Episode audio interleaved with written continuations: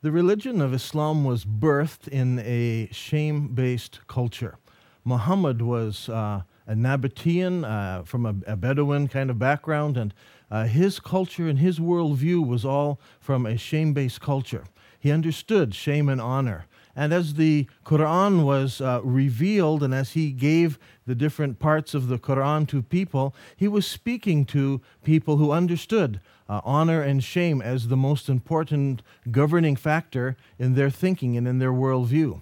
And this was the core of Islam. And so, as Islam expanded, and as the Muslims took Islam to other countries, and as they spread across Africa and into Asia, they took uh, with them this uh, shame based worldview.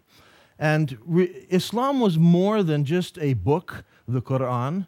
It was more than just uh, teaching about community and how people should relate.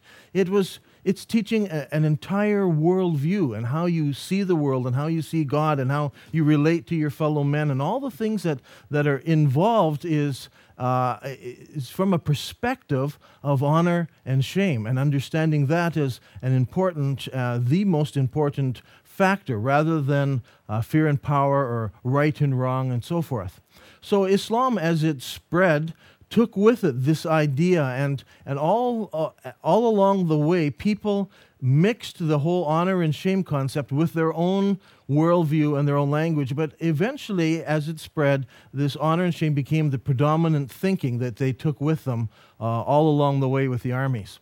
Now, to understand um, how a Muslim thinks, you have to understand that they're in a different places. Uh, someone in Indonesia may have a slightly different worldview than someone in Bangladesh, who will have a different worldview than someone in Afghanistan or someone in Iran or the Bedouin in Arabia. So the examples I'm going to give uh, about Islam and the experiences I've had with Islam are coming from uh, a Middle Eastern perspective, from the Levant, from uh, Saudi Arabia, and from Yemen, and so forth. Because this is the core of Islam.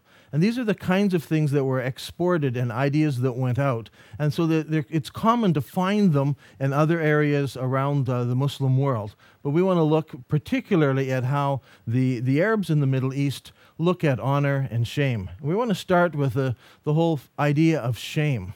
And I would ask my friends, uh, what brings shame? What, what would mark someone as a, a, person who is shameful, or what would bring shame into someone's life? And they gave me this list. And they said, first of all, uh, the important thing is your, your family. Are you from a, a good family or a, a not a good family? And so your birth status, when you're born, you have honor and shame immediately attached to you. What is the, the, uh, the, the job that your, your, your family has? Um, what is the, the tribe that you belong to? What is the, the, the, the village that you're in? And, uh, and perhaps uh, you're in a, among a group of people who are seen as less honorable than someone else. So there are tribes out of which leaders come, but there are other tribes which are more common laborers and so forth. So they immediately, as soon as you're born, there's some stigma already attached to you. Perhaps your father is just a, a common laborer or a simple uh, a shepherd or something like this. So, so you are born with that stigma already attached to you. Or perhaps some sense of honor because your father or your grandfather was a great person or a great leader. And so they immediately take uh, honor in themselves, saying, Oh, I'm from this family and I'm the son of so and so, who's the son of so and so, who's the son of so and so. And these are known names, and that it gives you a certain sense of honor or of shame. But there's something else that uh, is attached to that, and that is the whole idea of failing. For a, a Muslim, the concept of failure is, is, a, is a frightening thing. To the, just to the, if you failed, if you try something and you fail, people will look down on you. I had a good friend um, that I worked with. Uh, we we had our, our, we shared the same office and his computer was back to back with my computer and, and we talked very often during the day. And one day he came to me and he said i have inherited some money. I have about $50000 that is going to be coming to me soon and i want to invest this money in something maybe in a business and I was wondering, what do you think? What would be a good business? And he was asking many different people, what should I invest my money in? So I thought about things for a while and I said, well, you know what? If I had money to invest and I'm in this particular country, I would do this. And I gave him my business plan. I told him I would open a butcher shop and I would uh, get money. I, I would get uh, meat from the, the, the, the, slaughterhouse that was very close, uh, uh located close by, and I would uh, butcher animals. And then I would find a Western butcher who knew how to cut steaks and roasts and things like this because nobody in that country knew how to cut Western cuts of meat. And then I would find in the western side of town where all the embassies were and set up uh, points of sale in the supermarkets where people could go and actually find a steak or find a roast. Uh, because I knew all the foreigners, and there were many foreigners in this city. Uh, because it was full of all the embassies of all the countries from around the world, they were all looking for cuts of meat that they recognized. They didn't just want kebab or, or things like this. They wanted, you know, cuts of meat they recognized. I said you could have a very successful business because you could hire one or two people that work down there uh, taking the meat, cutting it up, uh, and then uh, packaging it and supplying it to supermarkets. And uh, I talked about it. We drew up a business plan. But he was talking to others and he went around to other people. In the end, he bought for himself an olive orchard. Now, I wondered why would he buy an olive orchard? Because the country was full of olive orchards.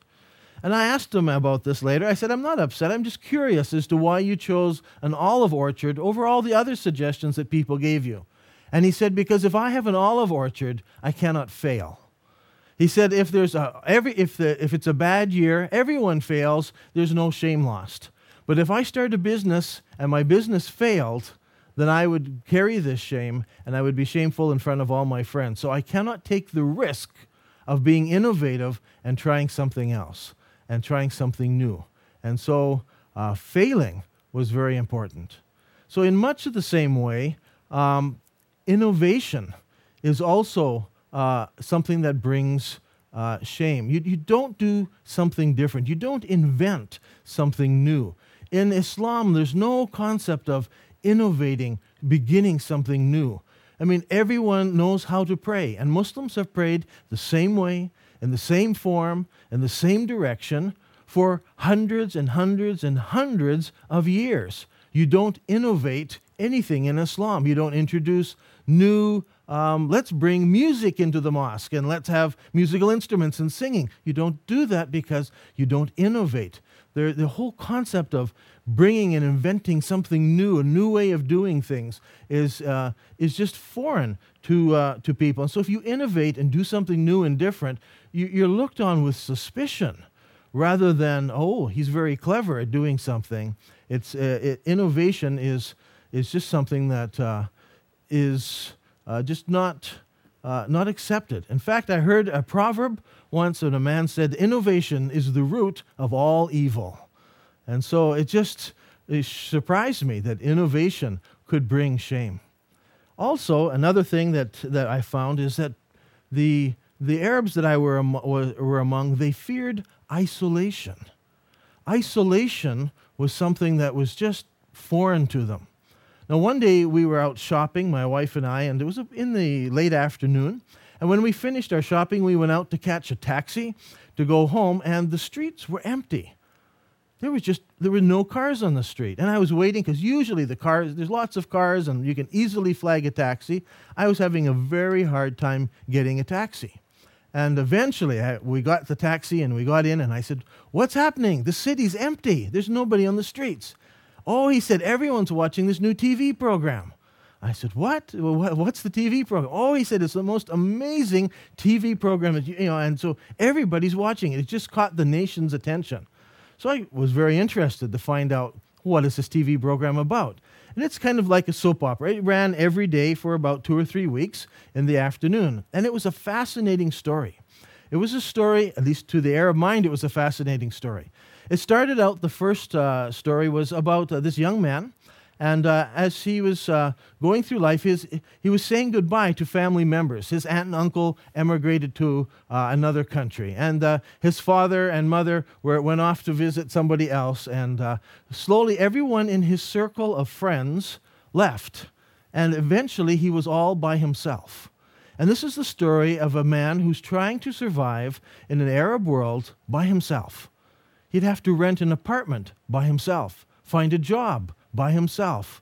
And this was just fascinating to the Arabs because, in their mindset, you do everything as a group. You could never rent an apartment without that wasta, that representative from your family who would go and, and uh, look for an apartment. You couldn't get a job because you would always go to your family, and it was a family member who would find the job and recommend you. And you couldn't get a wife because uh, you, you have to have a family member go do the asking. And so this was a comedy, and this young man had to pretend he was all the people in his family. He would make phone calls pretending he's the uncle, and he would, uh, you know, make, uh, he, he would have to dress up and visit somebody and then recommend himself and then go back and, and come back again because he was trying to be everyone in his circle uh, that should be in his family, uh, his support group that he had, you know, around him. He had to try to be all those people so he could survive. And everyone was enjoying this film of this man trying to live by himself in culture. Because isolation is something that they, they can't comprehend. How can you live by yourself? When we first arrived in the Middle East, the big question was to my wife and myself how can you live here without your mother and your father and your cousins and your uncles and everyone else? It just was mind boggling that you would live in isolation, that you would move away and not have those kinds of support structures. So for them, isolation is something that uh, brings shame. Another thing that uh, brought shame, and we would ask them, well, well, what about if I did something? And they had to think for a while because they said, well, when we said, well, if I'm a man, if I do something, what would bring terrible shame on my family? And they had to think for a while. Ah, I don't know what would bring shame. Um, um, you know, maybe if you stole something and got caught, getting caught would bring shame. But getting away with it brings honor. We, uh, out in the village, in the Bedouin village, we had, uh, when we moved into the house, I discovered in, in the, just in front of the, by the street, in front of the house, it was just a gravel road there. There was sort of a hole in the ground. And I wanted to park my car there, but I couldn't because there was this hole with big rocks in it. Well, two or three days after we were in this house, I discovered what the hole was. At night time, the neighbors would come over and take the rocks out of the hole, and underneath was the water main. And on the water main, they had tapped in a tap. And so they would come and hook a hose to this, and they would water their, their trees and their orchard, and they would wa- put water in their tanks all around their house. And they said, Look, we have free water. Just come and get it. I said, No, thanks. I don't need free water. But I mean, and they said, Oh, the guy who did this, he was so clever because he's got free water for everybody in the neighborhood. So, yes, they were stealing water from the, from the, the, the municipality or the, or the, they call it the Beladia from the government, but they saw it as clever. Now, getting caught would bring shame, but stealing brought honor. And so it was very interesting to look at how that was. They saw themselves as honorable. So getting caught at something could bring shame. But as a man, there was very little that that I could do. And, and, and, and they said, well, there's very little that, that would bring uh, shame on my family. However, if you left your religion and changed your religion, that would bring terrible shame on your family because that affects everyone. You have rejected your mother, your father, your uncle, your cousins, everyone around you. You have rejected a society, you have rejected the mosque, and uh, that would bring shame on everyone else because of the way that you have acted. So they said this would be something, it would have to be something very dramatic that would bring shame onto the family. But for females, that's a different story. You see, for a male, when he um, is, is, uh, gets married, his wife brings him honor. And so a woman could rob him of that honor. You see, a young man growing up, he's just a young guy, and uh, he, as he grows up, he has no honor. They call him a sheb, just a, a, a kid. And you might be 30 years old, you're not married, you're still a kid in their eyes because you're not married. You don't have any status whatsoever. So the, the day you get married, your honor is raised in the tribe because now you are a married man. Now you have a home, you have responsibility, and you become a responsible member of the tribe. So the man's honor is given to him by his wife. And then their desire as a couple is to have male children. Now, females are wonderful, but male children carry on the name of the tribe. If there are males in the tribe, the tribe will grow and expand and become more powerful. Therefore, males are very, very important. And the day that you have a male child, your name changes. My, my oldest son, his name is Michael. So my name became Abu Michael. And everyone called me Abu Michael. In fact, most people that I knew, they didn't know my real name. They didn't know who I was. I was simply Abu Michael. And everywhere I went, that was my name. And that showed that I had a son.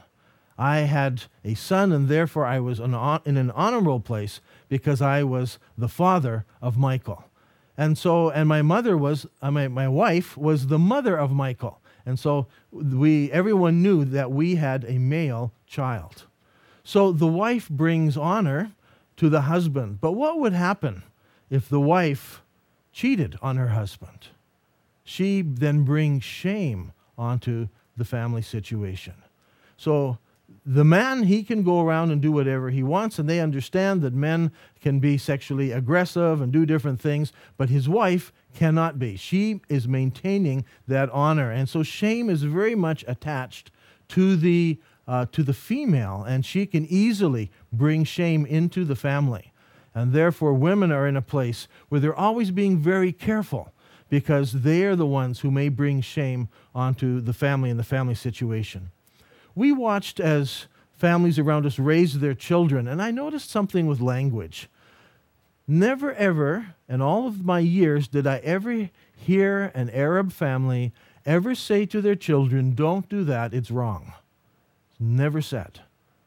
What they said is, Don't do that, it's shameful. Because they put everything on the scale of honor and shame. So don't do that, that is shameful. And so uh, I noticed that the, this was often the, the, what the women said. In fact, as training, I watched as parents raised their children, it was the women who taught the children what was shameful. It was the men who taught their sons, especially, how to act honorably. And this is the role they took as mother and father. And so the women are very aware of this world of shame and they are making their children aware of it. The father is very aware of the honor that is attached to him and to their family, and it is his job to instruct his children and to raise them up and teach them how to be honorable citizens and part of the tribe, of the family, of the tribe, and of, the, of society. And so these are the roles that they play. And so Children can bring shame on the family. The wife can bring shame on the family. And so the husband has to be careful in raising his children up so that they can uh, be honorable in the family. Now, other ways of, of shaming people is with words. Words are very powerful in, in most Muslim settings. And so if I come up and say to you some terrible thing about your mother as blackface or whatever, you know, and uh, people will respond in anger. This is the one thing that is very, very powerful because in a Muslim setting, words are very, very important. All Muslims respect words because of the Quran is, is brought in the Arabic language and language is very important. Any insult is taken very, very personally. And people respond to insults worse than, I mean, I've been in many situations where people insult one another and I have good friends and we poke fun and we insult uh, each other. And I'd say, Oh, it's all your fault because of this. And he'll say, No, no, it's, and we have fun with this. But you cannot do that in, uh, in an Arabic setting where you, you, you insult someone else as sort of a bit of fun because they will take it very, very personally. Because insulting with language is, is, is, a, is very, very offensive. And so many fights start because someone says something and then somebody gets angry and they say something and huge uh, things take place because of language. Now, most of us in the West don't understand this. A good illustration, uh, which uh, happened just uh, a number uh, a while ago, is that the president, uh, president of the United States stood up in public and said, There is an axis of evil, and there are three countries in the axis of evil. And he publicly declared this to the world, not thinking of the impact that he would have as he named three countries. Within hours, those three countries responded. One started a nuclear program that was in mothballs. They restarted it. Another one, I mean, country started, I mean, their whole military program. And again, they also started looking at military things. They, they reacted very, very violently to what was being said because they were publicly shamed in front of all of the other nations. And often we don't realize we say something, we don't realize the huge impact that this has on others because they have been publicly shamed because of something that was said with words and with insults. So it's very easy to, uh, to say something, and if it shames someone else, they take it very, as a very big offense. In the same way, we have to be careful in what we say about uh, Muhammad as a person, the prophet of Muhammad, because Muslims are very sensitive to their prophet and anyone who would publicly bring shame upon him or upon their religion. And they feel it personally. It's, it's very, very important to them. They hold their prophet, they hold their book in very, very high esteem. And if someone says something that's derogatory, says something that looks down on them, they, they, they react, and they can react very violently because they take it very, very personally. So, shaming was, is, uh, is a very important aspect in Islam. Another thing that is important is that shame can be used in, uh, in, in a setting so that you can use it to defend yourself or you can, you can use it in, uh, in clever ways that we wouldn't think of in the West. There's a, a story that is told in the coffee houses and uh, around the Middle East. It's a, f- a fascinating story. It's a story of a sheikh. He's the leader of his tribe. And he's traveling through the desert, and in the heat of the day, it gets very hot, and he's very tired. So he sees some trees, and he decides to go over there and rest. And he lays down in these trees in this little oasis, and he goes to sleep. And uh, just before he goes to sleep, he takes his robe. Now, very important for the sheikh because his robe is the robe given to him by his tribe. It has a little bit of gold uh, edging around it. it. It shows his position of authority and, and who he is. And he folds his robe up and he puts it there carefully so he doesn't mess it up. And then he lays down and he goes to sleep. While he's sleeping, a thief comes along. He sees the sheikh there and he sees the robe. So he takes the robe and he goes off with it.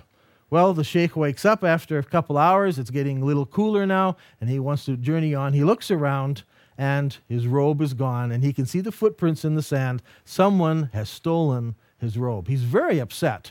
So he goes home and he tells this to his family, and his, his brothers are there, his sons are there, and they get very upset and they say, Let's go find the thief. And so they spread out and they're going all over to all the villages to see who has this robe. And sure enough, they find the thief in the marketplace trying to sell the robe. And they catch him, and he's got the robe in his hand. And so they take him off to the magistrate and they say, Okay, uh, we've caught this man. And so the sheikh comes, and, and the magistrate is there, and people gather, and there's a crowd there watching. And so they present the case, and the sheikh tells his story of how he went to sleep, folded up the robe, and when he woke up, the robe is missing. And then uh, he says to the judge, and we, our family, we went and we looked and we caught this man in the marketplace selling the robe. He is the thief. He's guilty, and he's the one who needs to be punished. And the, uh, the, the judge says, okay, to, and he turns to the thief and he says, now tell me your story. And the thief says, okay, it's true. I was out in the desert. I was walking along. I saw a man asleep under the tree, and I saw a robe there, and I went over and I stole this robe, and I went down to the marketplace. Well, he said, and I, and I sold it. But he said, when I was going through the desert and I saw this, this man asleep, and I was just going to take his robe, he said, I decided first, and I would have sex with him. And while he was sleeping, I had sex with him, and then I took the robe and, and stole it. And the sheikh says, Let me see that robe. And he looks at the robe and he goes, No, that's not my robe at all. And so that was the end, and the court case was over, and everything's finished. And the, the people listening to this in the coffee house, they laugh and they say, That's a good story. Now, what is the story all about? The story is all about honor and shame. And you see, the thief is caught. But when he attaches shame to the robe, and it could be shame attached, then the man who's accusing him backs away because he doesn't want to be attached to the shame, and the case is finished and it is all over with. So it's a story that illustrates, and they love these kinds of stories, but it illustrates to us the importance of honor and shame. There's another story that's told uh, of a man, it's a judge, and he comes home one day and he finds his wife in bed with another man. He's very angry and he has a gun in his hand. And he says to this man, he says, I could kill you with one shot, but if you can swear to keep this totally secret and you will never say anything about it, then I will let you go. But if you ever say anything about it, I will kill you. So the man leaves. And then he takes his wife and he divorces her and says to her, Never say anything about this or I will kill you. and then his wife is free to go. And in that way, the judge maintains his honor because no one knows. It's all covered up. This is a, very important concept in, in uh, shame based cultures, and especially in Islam, to cover over any kind of shame that is there. If you ask someone, How are you? he may answer, It's all, everything's all covered. That's how he says, It's fine. Everything's covered. And so, how are you? Everything's covered. And so he's not saying that, nothing exists, that there aren't any problems, but everything is covered over. And so it's an important concept to catch that, uh, that shame uh, can be covered up. And we want to remove ourselves from shame in that way. Well, what about lying? Is lying right or wrong? Well, if you come from the West, maybe you've been told that lying is always wrong. I was told that.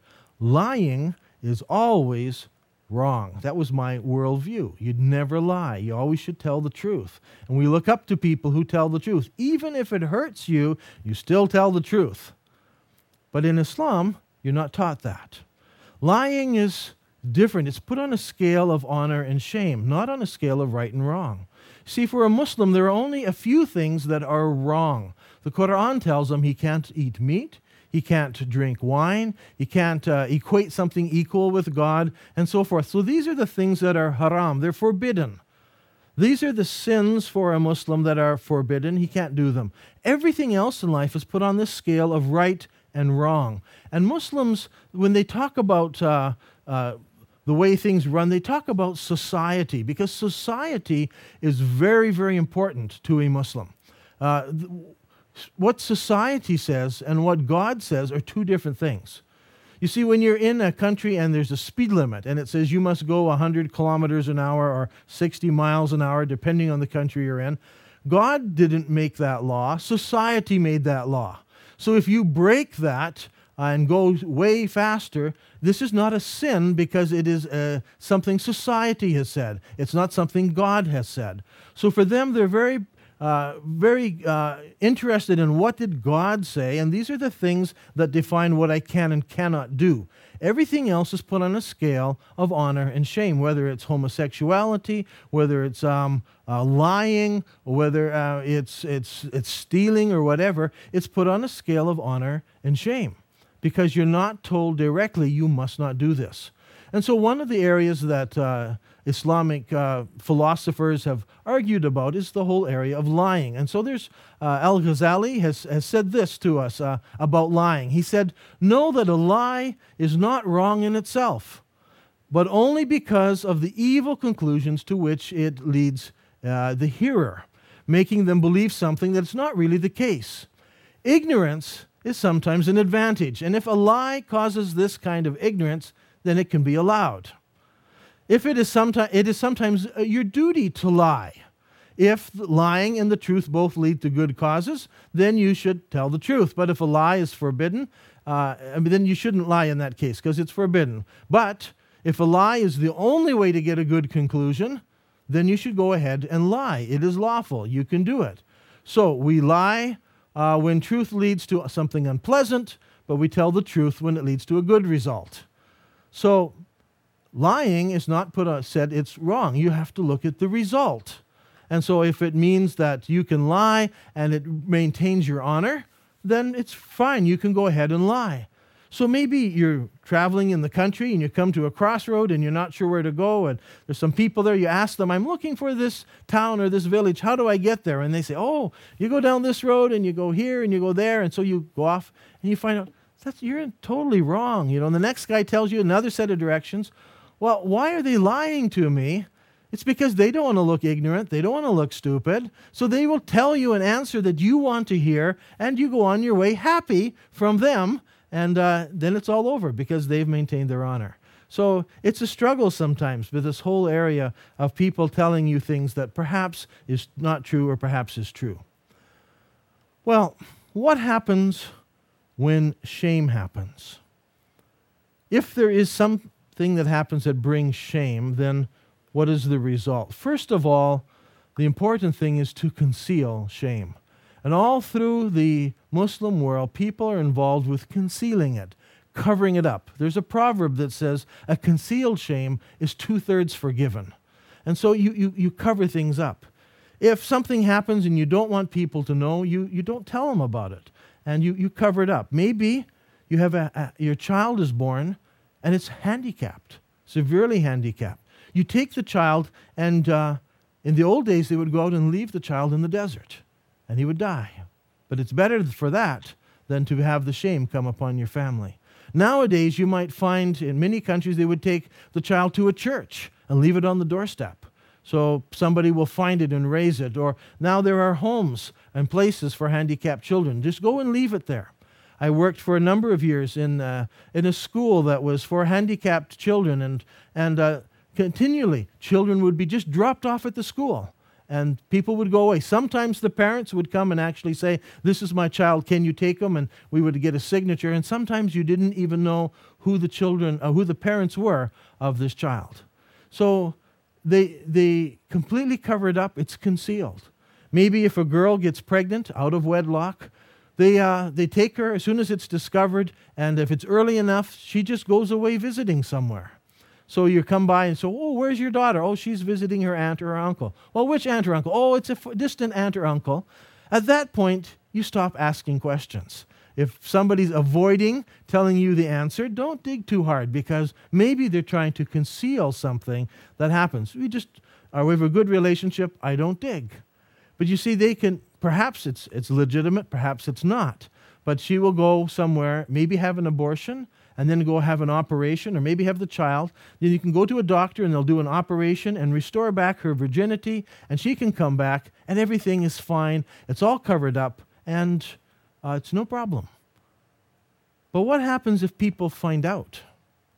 Well, the next stage is then you deny. And you say, no, no, no, it didn't happen, never happened. Oh, I'm sure. No, no, no, no, it didn't happen. I'm sure your wife was pregnant. No, no, actually, she wasn't pregnant. You know, she's just gaining a lot of weight. You know, the baby was born, but you, you don't tell anybody. No, no, no, she never was pregnant. Okay? They just deny it. Everyone denies it. Everyone just drops the subject, and life goes on because shame is covered up. It's covered or it's denied, and you don't deal with it. But what happens when you can't deny it? What happens when people find out? What happens when the girl is obvious she's going to have a baby and everybody knows? And there's nothing you can do about it. And all everybody's talking everywhere about what is being said. Well, suddenly you have a problem.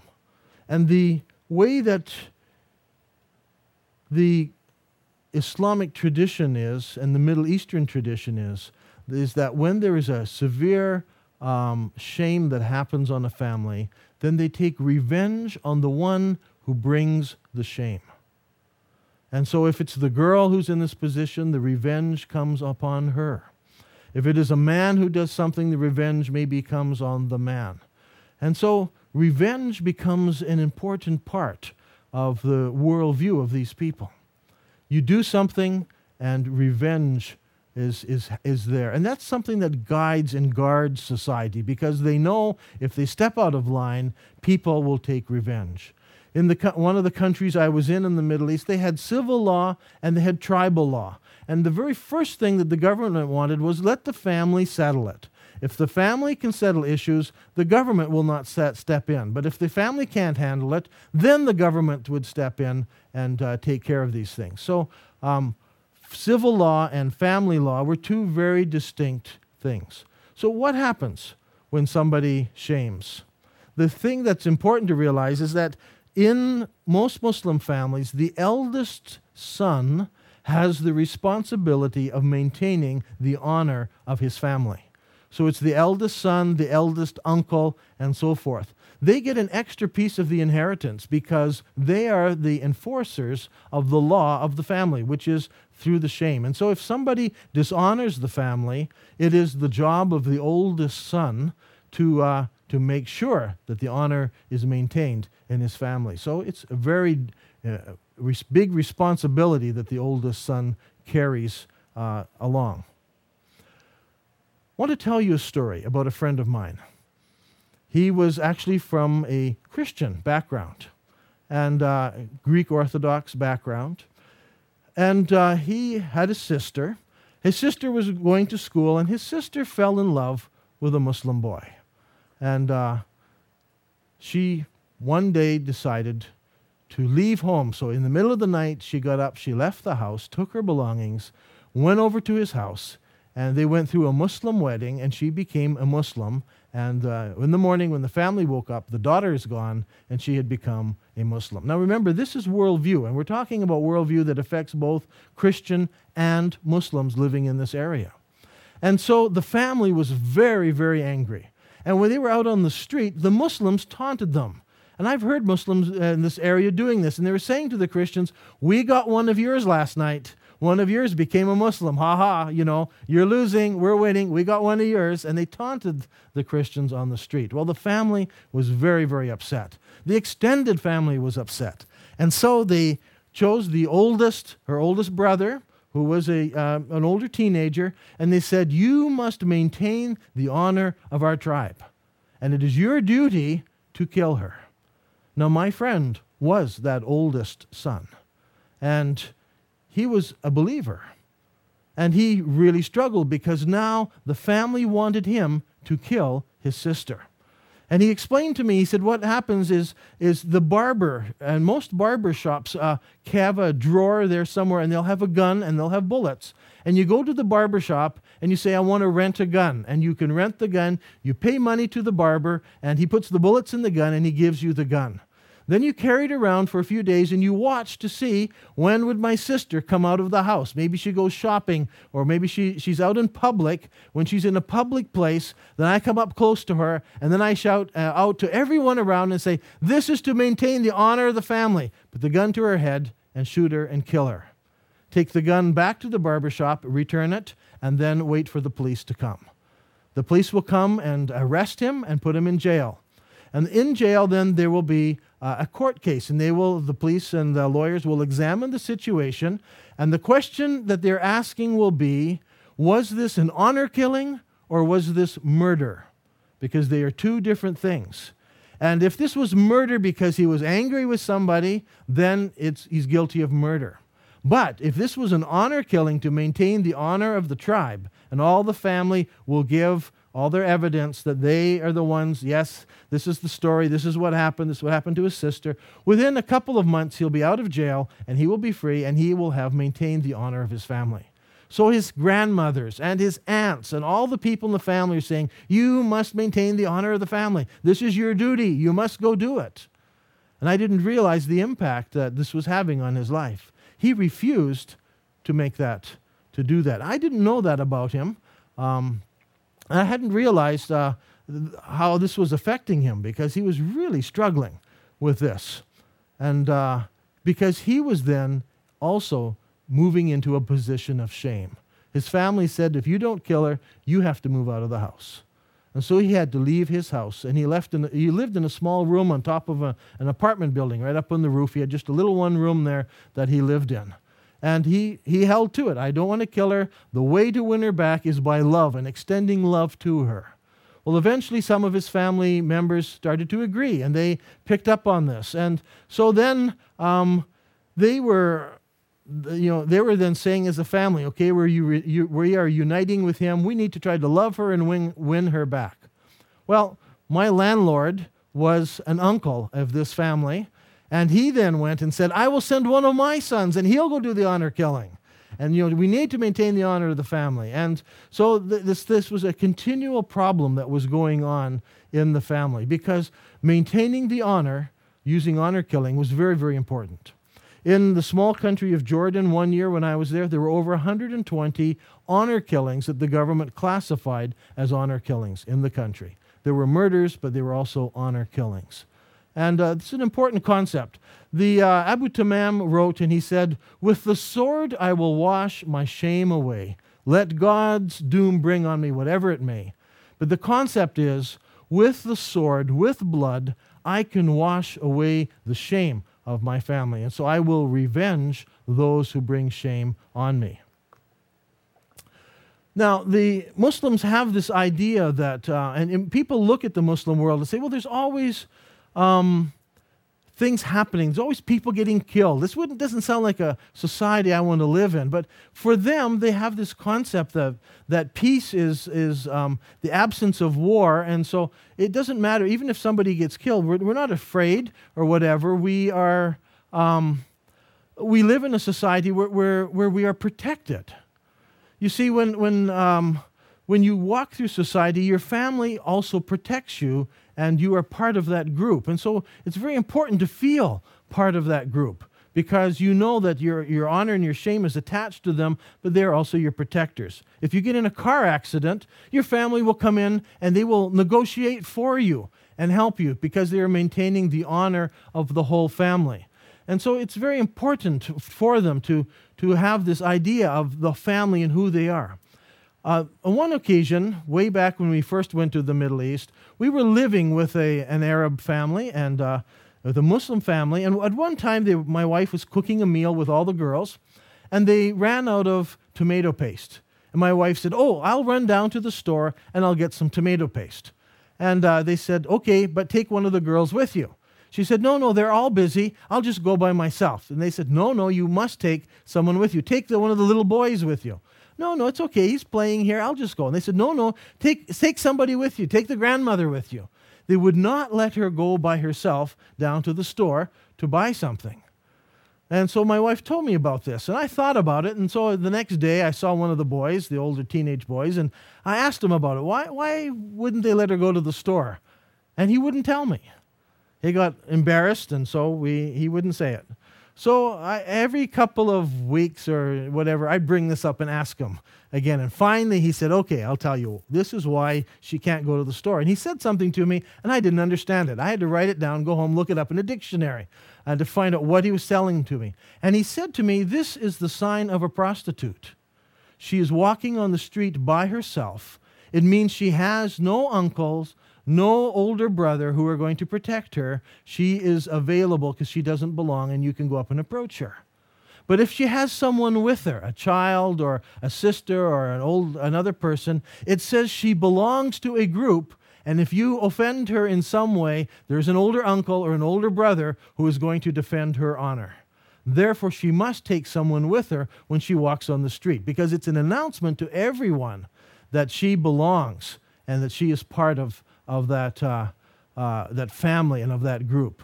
So, this honor and this shame is very, very important because it is a protectant for you as you go through life. That older brother, that older uncle is there. He will also protect you, but it is also a danger because if you step out and bring shame on the family, they will come after you at the same time. So, there's a balance to that.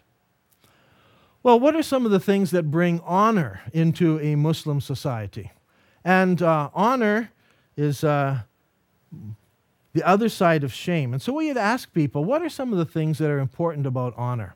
And I was told that um, honoring your elders is a very, very important thing. That um, in the Muslim world and in the Arab world, older people have honor. And you must always honor your elders, respect the elders, listen to the elders, listen to what they have to say. And uh, and respect them in that way. So, uh, honoring elders was held very, very highly. And everywhere we went, um, people held old people in respect and they would help them and do things. And it, it made society very nice in the way that the pe- older people were treated everywhere that we went. And, and we saw that honor was attached to older people. But I discovered other things that had honor attached to them. And most importantly, honor was attached to hospitality. And uh, everywhere we, we went, um, hospitality was exercised. People would say, Come in, come have a cup of tea. And if you refused, you were refusing their honor. And uh, it, for them, they wanted you. So they would say, when we came in, they say, "You have honored us by our presence, your presence here." And we would reply, "No, you have honored me by inviting me." And we recognized that just coming into someone's house and sitting with them was this exchange of honor. And so hospitality was uh, very, very high on their w- list of ways to show honor to someone else. And so you would honor people by having them into your home, by being hospitable, by having a cup of tea with them, by, by sharing with them. And everywhere we went, people were in each other's homes.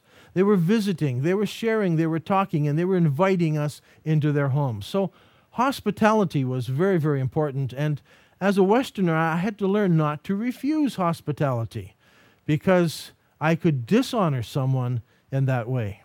One day I was getting ready for a meeting. I was uh, going out. I had my, my suit on. I had my briefcase. I was just ready. I was opened the door to go out of the door of my apartment, and a guy was just going to ring the bell. And it was a young guy I knew. We had talked about uh, different things about Christianity and so forth. And he was coming by, and I said, Oh, I'm sorry. I, and apologized to him. I, have a meeting to go. I mean, he hadn't even entered my house. And I said, I have a meeting to go, and, and um, you know, listen, come back in about two hours. I'll be here this evening, and uh, you know, sit down. We can visit. Can you come back in two hours? Yes, he said. I'm free this evening. Wonderful. Okay, good. I said, and off I went, rushed off to my meeting because I was late. He never came that night. He never came again. Every time I went to his house, his mother said he wasn't in, and that was the end of our relationship. I didn't realize how important it was because what happened is I left my apartment. Everyone had seen him enter the apartment building and go, upstairs, and everyone knew he was coming up to visit me. What they saw was I left, and two, two or three minutes later, he walked out of the apartment and left. And obviously, I had rejected his hospitality. And I didn't realize the impact that that had. Well, there was another time when um, uh, I was down in the market, and uh, this guy um, came and, and picked me up and sort of started talking to me. And uh, it was okay. So we, we, we talked a bit in the market. And all the way home, he followed me home and talked with me all the way home. And when I got home, um, I invited him in, and he came in and he asked me all kinds of questions. And um, it, it, was, it, was, I thought, okay, we're starting a nice friendship here. Well, uh, next day he came by for a visit, and so we visited some more. And, and then he started saying, um, have you got any magazines, you know, with girls in them? I, I'm looking for magazines. And it's like, no, I don't have any magazines like that. Oh, he said, Have you got any beer or whiskey in the house? Um, no, I don't have any beer or whiskey. Oh, oh, okay. Um, and then next visit, he started saying, is you, is, Does your wife have any sisters? I'd like to get married. And after everything he said, I, it was made me uncomfortable because what he was looking for was some Western connection, and it wasn't something that I could offer him. And so I went to someone I knew and I said, how do I get rid of this guy? How do I communicate to him? I'm really uncomfortable with his friendship. I'm uncomfortable with who he is, the way he comes across. I would really like to sort of separate this, but he sort of he just attaches himself to us, and I, I want to separate somehow. And you know, I, how do I say that without offending him, or how does he know that? And so this wise man gave me instructions of how to do this. So the next time my friend came over, I was um, waiting and. Uh, uh, you know, he, I, he came, and so I, the door, he knocked on the door, went to the door, opened the door, and there he was. Oh, I said, well, it's nice to see you. I stepped outside and closed the door. Now I'm standing outside my house. All the apartment buildings are around and so forth, different buildings. And so I'm standing there, and we start visiting. And I ask him, how are you? How's your wife? How's your, you know, how's your, not your wife, how's your, how's your mother? And how your, your, your family? And, and how's your work going? And we sat and, and talked for a few minutes. And, and, um, and he, he looked at me and we talked a bit and he looked at the door a few times to like have you forgotten to invite me in? And i just continued to talk. And, uh, and we stood there and we had a very nice visit. And in the end he said goodbye and he turned and he left and he never came back again because i never invited him into my house. All the neighbors he was getting very worried in the end wondering who's looking out the windows to see that he was came to visit and i never invited him into my house. And that was the communication i had refused hospitality, and therefore he was not welcome and he never came back again. So hospitality brings honor or brings shame, and it's a huge thing in their lives. Well, another way of showing honor is flattery. Flattery is when you you say something that's maybe not true, but you put the other person up. I would get into a taxi and we would start talking, and they would go, Oh, you speak Arabic. And uh, yes, I've been studying Arabic. Oh, they say, Your Arabic is better than my Arabic. Well, that wasn't true. Uh, but they would insist on this, and this is flattery. This is telling you something. You know it's not true. He knows it's not true. Everyone knows it's not true. But you're telling the person that to lift them up, to make them feel good. And so, very often, people would use flattery to honor someone. In the same way, gift giving is very important. So, giving of gifts. When you go on a visit, you bring a gift to someone because that honors someone. And, and you, you, you give them things. And so, um, for them, they love to honor you by giving you a gift. We learned the hard way as well. You never admire things that uh, someone else has because they will give it to you. If you would say, "Oh, that's a that's a you know uh, a nice book you have there. It's very interesting," they say, "Oh, take it, take it," and you will not leave the house without taking that book. Now we had a good friend, uh, a couple that lived with us, and this lady, she, we were just new in the Middle East. She kept coming home with things that the neighbors were giving her. And she said, Oh, they're so wonderful. They give me all these things. Well, I discovered that, that she was, was saying, Oh, that's a nice necklace you have. And oh, they'd take it off and give it to her. Oh, you know, that's an, uh, nice shoes. Where did you buy those? Oh, and they, she would end up taking them home. And so they, they give gifts, and they do it because it demonstrates their honor and they're honoring you. And so we have to be very careful that we are aware of these things and we're not um, abusing the whole system that's there. Honor is also attached to families, and you feel families are very, um, very important. Who your father is and who your father's father is. So they, they know about their families.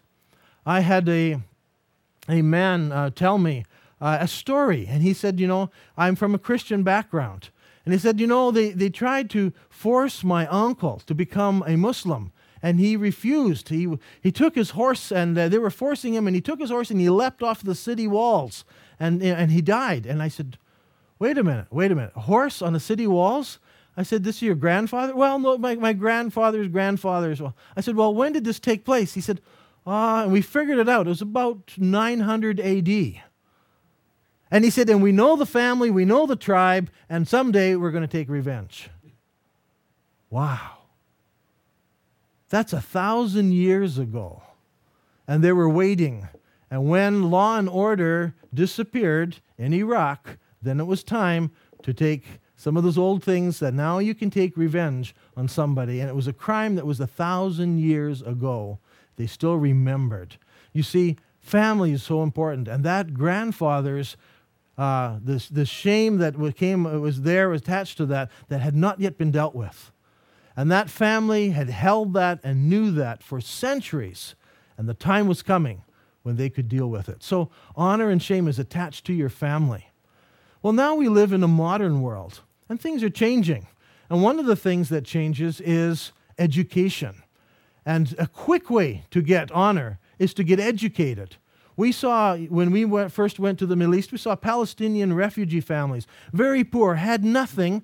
They would sacrifice, they would work hard to put one son in university. When that son graduated with his doctorate's degree, he would then be putting the next kids into university. And slowly we saw those families over 20 or 30 years pull themselves out of the refugee camp and end up living very successfully on the western side of town. And they did it with education because education gives them a quick road to honor. As we've mentioned, marriage is an important way to honor and so forth. So, what makes a person honorable? Money, heritage, wisdom, if you can say wise things, um, charisma. They like physical strength, bravery, uh, loyalty, loyalty to the group in spite of everything else, and so forth. These are all things that um, bring honor into the family. So Muslims live in this world where they're aware of shame, but their whole world is focused on this pursuit of honor. Can I act honorably? Can I become honorable? Can I get money and success and wealth and become somebody of honor? And, and then I can go around saying, I'm an honorable person. We are now an honorable family, and so forth. And so they're, they're trying to move always into this area of demonstrating who they are and that they're an honorable person. Perhaps uh, they may live in a very poor section of town, but they will buy a very nice automobile so they can drive around and say, I am somebody honorable. Look at the car that I drive. And they could go somewhere else with their nice clothes, their nice car, and no one knows what family background they're from or who they're at. And so they're constantly looking at ways in which they can improve their honor and move up uh, and move forward. So honor and shame is very, very important in a Muslim setting. And the, the Quran and the Hadith speak to this. The whole religion caters to this whole worldview of, of honor and shame, and uh, they're locked into it. The question is how can we share the gospel to people who think in terms of honor and shame rather than right and wrong? And that's the challenge we have as Christians is to relate the gospel and what does it say to people who believe in honor killing?